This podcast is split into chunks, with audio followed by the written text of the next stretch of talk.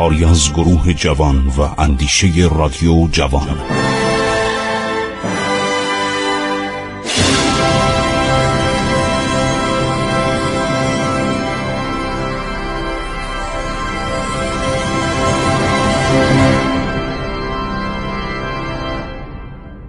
بسم الله الرحمن الرحیم. با سلام من خسرو معتزد هستم. با عرض ادب و درود به شما همیهنان گرامی.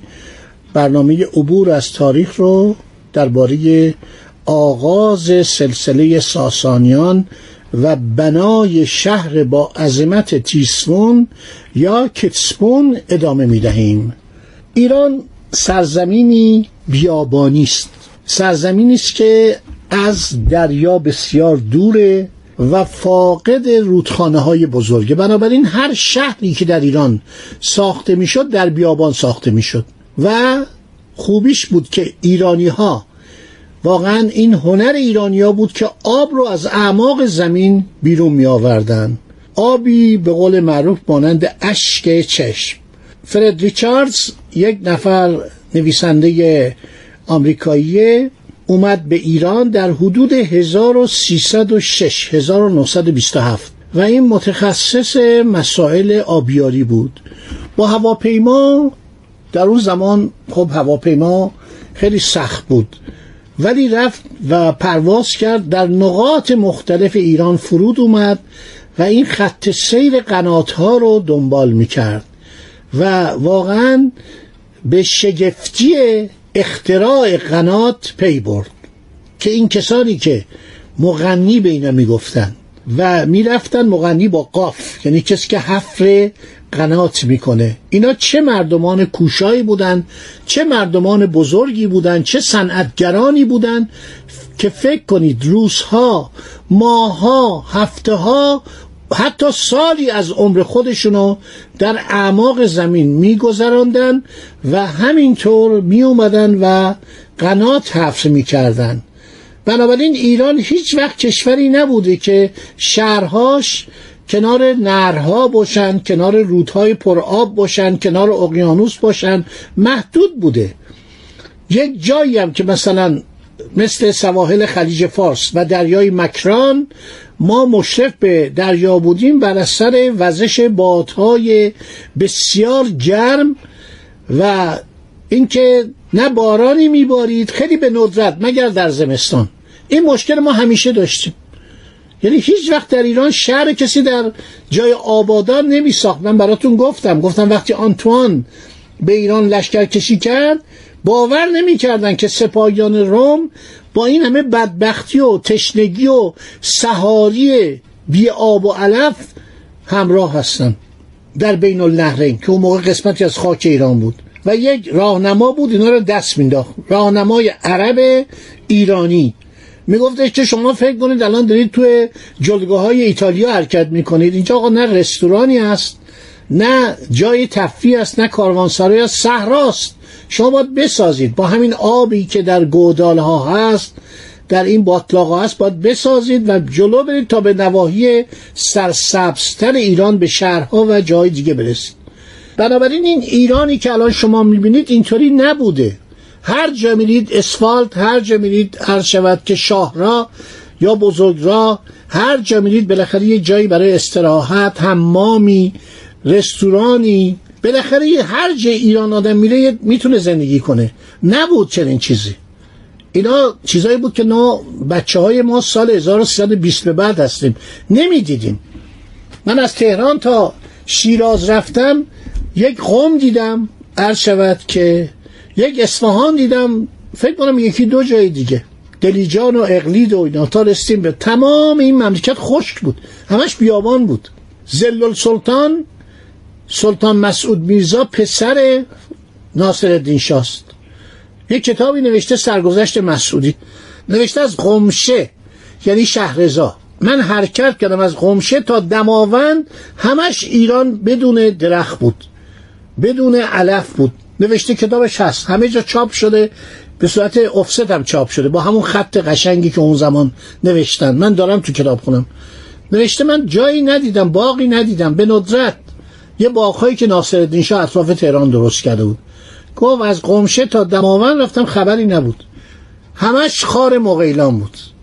این آبادانی جدیده. این مملکت که میرید سرسبز از اینجا تا رودهه میرید تا بومهه میرید همش اطراف شما شود جنگل مصنوعی درست کردن. یا همین خیابان عرض شود که مدرس که تشریف میارید مثل شمال شده مثل جنگل های شما همه تازه است. همه بر اثر زحمت و کوشش اخیره.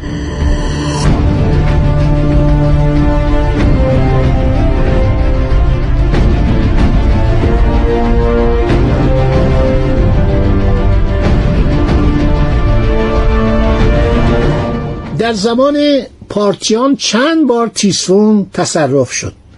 آبادانی عرض شود که تیسفون از مرداد مرداد اول شروع میشه که بین سالهای 174 تا 136 قبل از میلاد. هرچی از میلاد بیایم جلو سالا کمتر میشه. عرض شود که مرداد اول اشکانی خیلی زحمت کشید. اورود اول که بین سالهای 55 تا 37 قبل از میلاد پادشاه ایران بود خیلی برای آبادانی تیسفون زحمت کشید.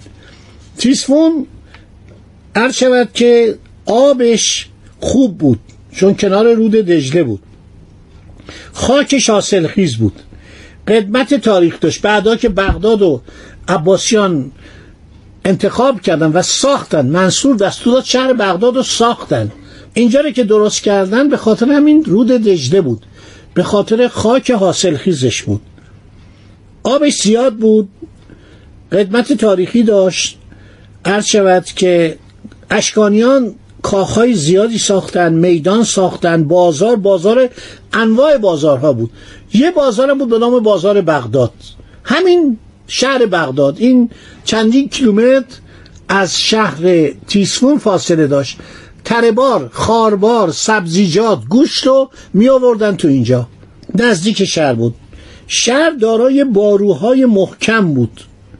امین مارسلن نوشته استحکامات تیسمون از جمله حسارها باروها دروازه آنچنان بود که غلبه بر شهر غیر ممکن می نمود پل سنگی مستحکمی دو ساحل شرقی و غربی پایتخت را به همدیگر متصل می‌کرد. تا دلتون می‌خواد تیسفون کاروانسرا داشت.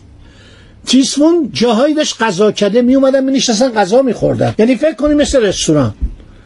هندیا در اونجا یک کلونی داشتن. همیشه هندیا با ایران بودن. تجار هندی بانیان ها یا پانیان ها که زمان صفوی 20 هزار نفر در اصفهان زندگی می‌کردن. چینیا می اومدن اعراب می اومدن. رومیانی که اسیر شده بودن از زمان شاپور اول بهشون محله دادن. در دوران بعد یه جایی می‌گفتن رومگان یعنی روم کوچک. یه جایی درست کرده بودن بهتر از انتکیه. انتکیه یکی از شهرهای بزرگ روم بود. روم شرقی. و جالبه که این اسرا رو آوردن دولت ایران خیلی علاقه داشت از رومیا استفاده کنه برای کارهای معماری کارهای نساجی کارهای نقاشی هنرهای زیبا و خانه های اینا رو درست کردن میادین رو درست کردن. عین انتکیه تمام این کتابا نوشتن نوشتن وقتی این اومدن تعجب کردن. گفتن اینجا که انتکی است. گفت نه اینجا بهتر از انتکی است. یک پل سنگی مستحکمی دو ساحل شرقی و غربی پایتخت رو به هم متصل می‌کرد. روم بارها تونست در زمان اشکانیان تیسفون رو تصرف کنه. در سال 116 میلادی تراژان امپراتور دیوانه خیلی خونخوار بود. بعد اینا وقتی می‌گرفتن می‌گفتن پارتیکوس. پارتیکوس یعنی فاتح پارت که دروغ بود. آرمینیکوس یعنی فاتح ارمنستان. پارسیکوس یعنی فاتح پارس. این القاب به خودشون می‌دادن مردم میخندیدن. گفتن اگر شما تصرف کردید بچه فرار کردید؟ همین فرار می‌کردن نمیموندن. جنگ شیمیایی هم کردن. این خیلی جالبه. مورخین جدید اروپا نوشتن جنگ شیمیایی یعنی چی؟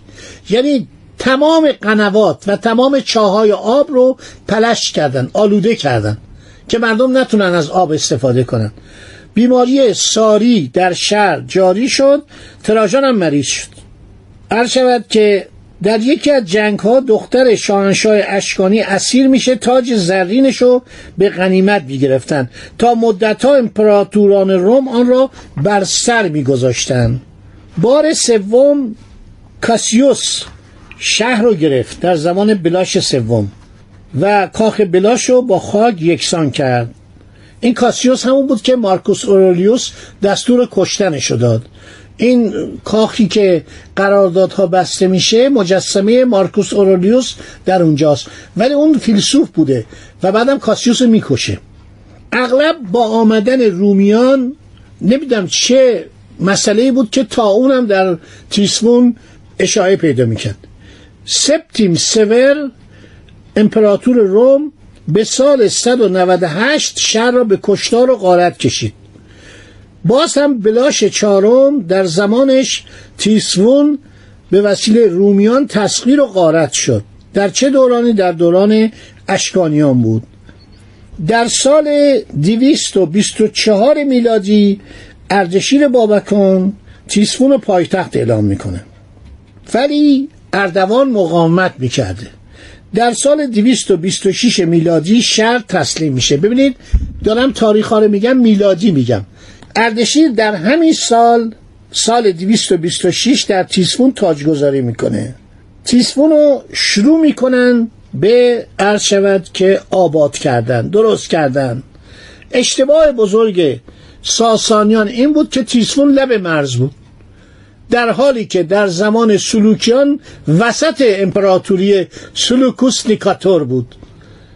در اون زمان هی فکر می‌کردن که آقا ما مثلا تیسفون بیاریم وسط ایران.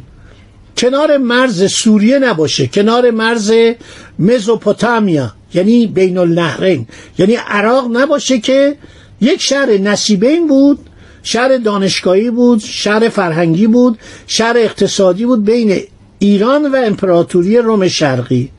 این فکرها به جایی نمی‌رسه. اینا پایتخت های زیادی داشتن. اون سفیر چین درست گفته. درست گفته که پادشاه ایران ده تا قصد در شهرهای دیگه داشته.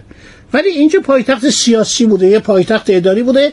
سالها بعد بعد از اسلام که صفویان کار اساسی می‌کنن. مرحوم شاه عباس پایتخت رو از شهر قزوین که جانشین شهر تبریز شده بود لب مرز بود. منتقل کرد به قلب ایران اصفهان. ولی فکر قنده ها رو نمی‌کرد پشت سرش بود. هیچ وقت فکر نمی‌کرد که از قنده ها که یکی از استانهای ایران بود خطری متوجه پایتخت بشه. از مرزها دور بود. خب دوستان خدا نگهدار شما تا برنامه آینده.